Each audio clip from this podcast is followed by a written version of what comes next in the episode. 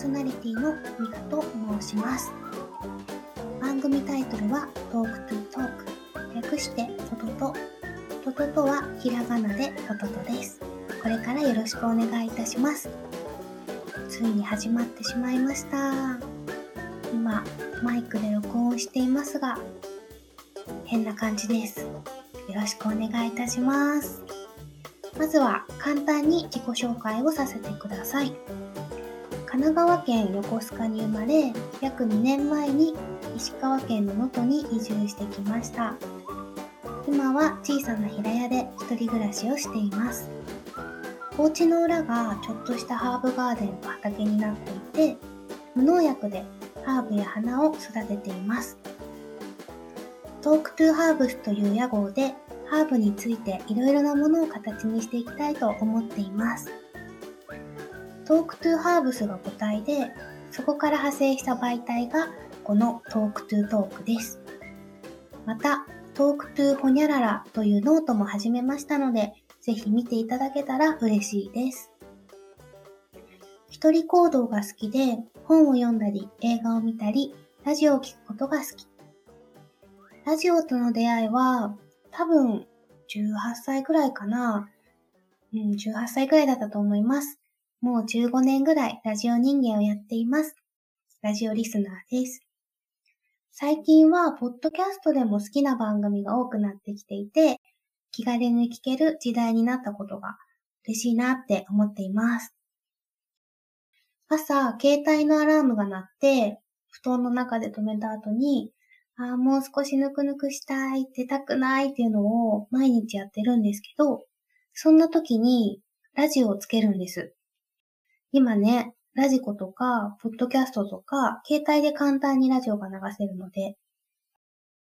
で、ラジオから声が流れてきたタイミングで、私もガバッと体を起こしています。そのように私の毎日は始まります。身支度をしながらもラジオを聞いて、会社に向かう車でもラジオを聞いて、仕事が終わってラジオ、散歩しながらラジオ、と、常にラジオとポッドキャストと一緒に行動しています。この番組を始めたきっかけも、いつかはラジオやってみたいなーってずっと思っていたっていうのが、まず一つ。もう一つは、庭や生活や関心事について、自分一人だけではなく、誰かと話せる場になったらいいなと思って始めました。毎回〇〇の回とテーマを決めてお話しします。基本的に植物やハーブや畑のお話たくさんしたいんですけど、農業系やハーブ系のポッドキャストって実はもうすでにいくつかあって、先行く先輩方の番組を聞けば、もうハーブについて楽しく学んだり、発見はできると思うんですね。なので、私は植物やハーブや庭の話とカルチャーの話を織り交ぜた脱線系ポッドキャストとしてまったりやっていきたいなと思っています。植物の話をしたいけど脱線しちゃうっていうラジオになるんじゃないかなって想像しています。私は植物を見ていても、なんか本の一節がパッと浮かんだりとか、映画のワンシーンが浮かんだりすることが多いんですよね。なので、植物に触れた時に、パッと開いた頭の中の引き出しを少し皆様にもお話しさせてもらえたら嬉しいです。脱線系ポッドキャスト聞きづらかったらすみません。第1回目は、はじめましたの回として、雑談をメインにしていこうかなと思っています。まずは好きなラジオ番組についてお話しさせてください。ラジオにハマったきっかけは、TBS ラジオのライムスター歌丸のウィークエンドシャッフルっていう番組からです。今はアフターシックスジャンクションという番組に変わって、帯の番組になっているんですけど、ウィークエンドシャッフルは、確か夜10時からだったかな ?10 時くらいからで、週刊映画辞表っていうコーナーが大好きでした。毎週映画のタイトルが4タイトルぐらい入ったガチャ、ガチャを回して、来週批評する映画を決めるんですけど、すっごいハマってた時は、リアルタイムでラジオを聞いて、で、歌丸さんが毎週ガチャ回すので、回したガチャで出た映画を翌週の放送までに私も映画館に見に行く。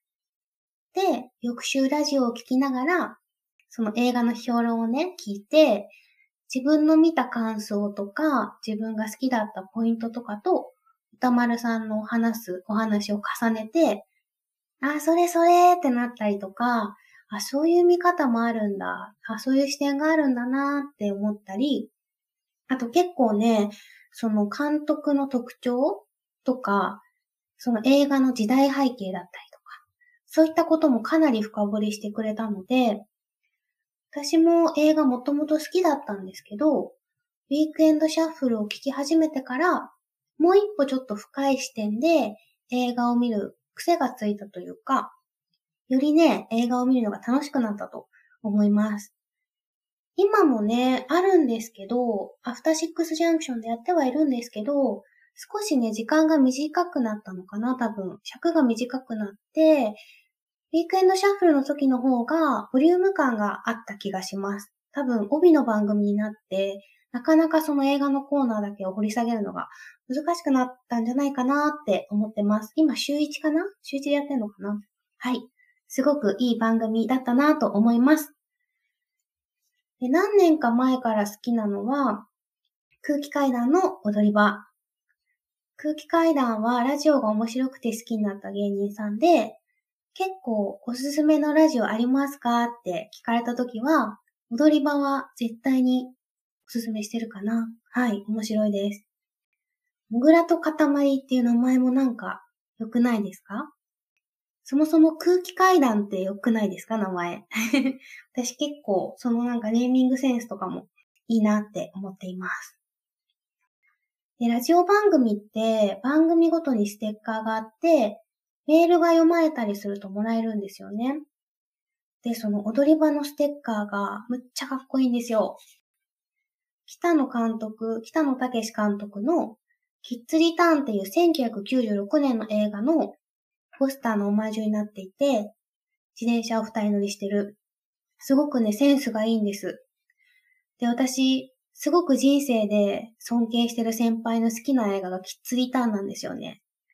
そう、ラストシーンのセリフとかを、その先輩が言ってて、私にとってね、結構、キッズリターンのステッカーっていうのは、かっこいいなって思ってます。あれ、欲しいんです、私。芸人さんのラジオが好きで、何回かね、ネタメールを送ったりしたこともあるんですよ。そう。でもね、壊滅的に面白くないみたいで、読まれたことがありません。はがき職人の皆さん、ラジオのネタメールが読まれる方法をぜひ教えてください。踊り場のステッカーが欲しい。あとは、山下達郎のサンデーソングブックにハガキを送って、達郎さんに私名前呼んでもらったことがあるんですよ。ちょっと自慢。私、はがきに絵を描いたんですね、達郎さんの。山下達郎って垂れ目でしょ？そこがチャームだと思っていたので、少し誇張して描いたんですよね。そしたら、ちびまる子に出てくる藤くんみたいになっちゃったんですけど、ロン毛でニット帽の。でも、いいじゃん、味出たじゃんと思って送っちゃいました。そしたらね、達郎さんが、横須賀市の高石美香さん、いつも素敵なイラストありがとうございますって言ったの。すごいでしょ？でもね、いつも素敵なイラストって私初めて送ったの。適当だなって思いました。達郎さん。そんなところも好きです。あと、これはぜひおすすめの番組。ポッドキャストのオーバーザさんはすっごく面白いです。ジェーン・スーさんと、元 TBS アナウンサーの堀井美香さんがやってるポッドキャストなんですけど、聞いてると、女性として年齢を重ねていくことが本当に楽しみになるんですよ。あとね、女友達にすごく会いたくなります。私、移住してきたので、なかなかね、その地元の友達にも1年に1回ぐらいしか会えないんですけど、このラジオを聞いてるとね、その女友達とお話しして、もう本当にくだらないことで涙出るまで笑って、ああ、そういうのまたしたいなっていうね、気持ちになります。ジェーン・スーさんも TBS ラジオで生活を踊るっていう帯の番組を持っているんですけど、私が大好きなのは、実は堀井美香さんです。そう。私ね、このオーバーザさんを聞くまで、堀井美香アナウンサーっていう存在全く知らなかったんですよ。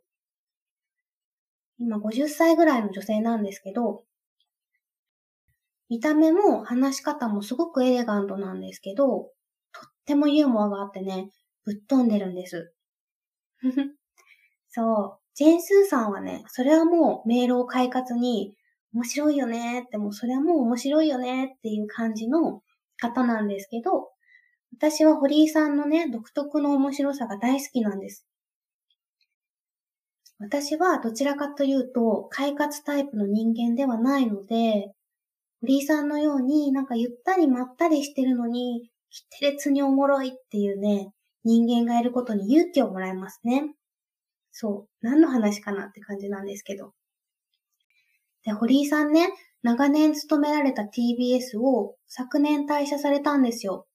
すごく順調にキャリアを積まれていて、もう50歳ぐらいなので、言っちゃえばあと10年、15年 TBS に残ってお仕事をしているっていうね、安定の道もあったと思うんですけど、ご自身がね、その朗読を突き詰めたいということで、50歳になって独立されたんですよね。そう、私もだから50歳、60歳になるのも楽しみだし、このラジオ聴いてるといろんなことにチャレンジしたいなって思わせてくれます。同年代の女性にもぜひ聴いてほしい番組です。で、ウィークエンドシャッフルが通称タマフルって呼ばれていたんですよ。歌まる、ウィークエンドシャッフルでタマフル。達郎さんのサンデーソングブックはサンソン。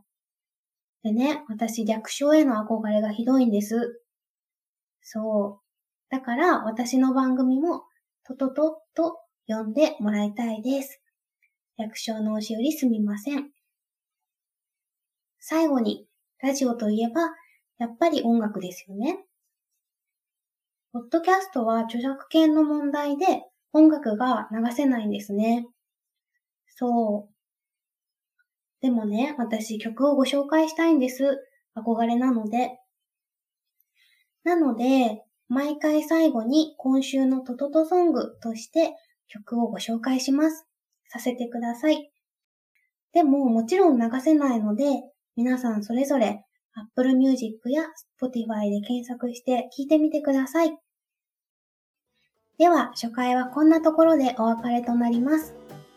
今週のトトトソングは The Four Lovers で You're the Apple of My Eyes 50年代のアメリカのドゥーワップで私が達郎さんのサンソンにリクエストして流してもらった曲です。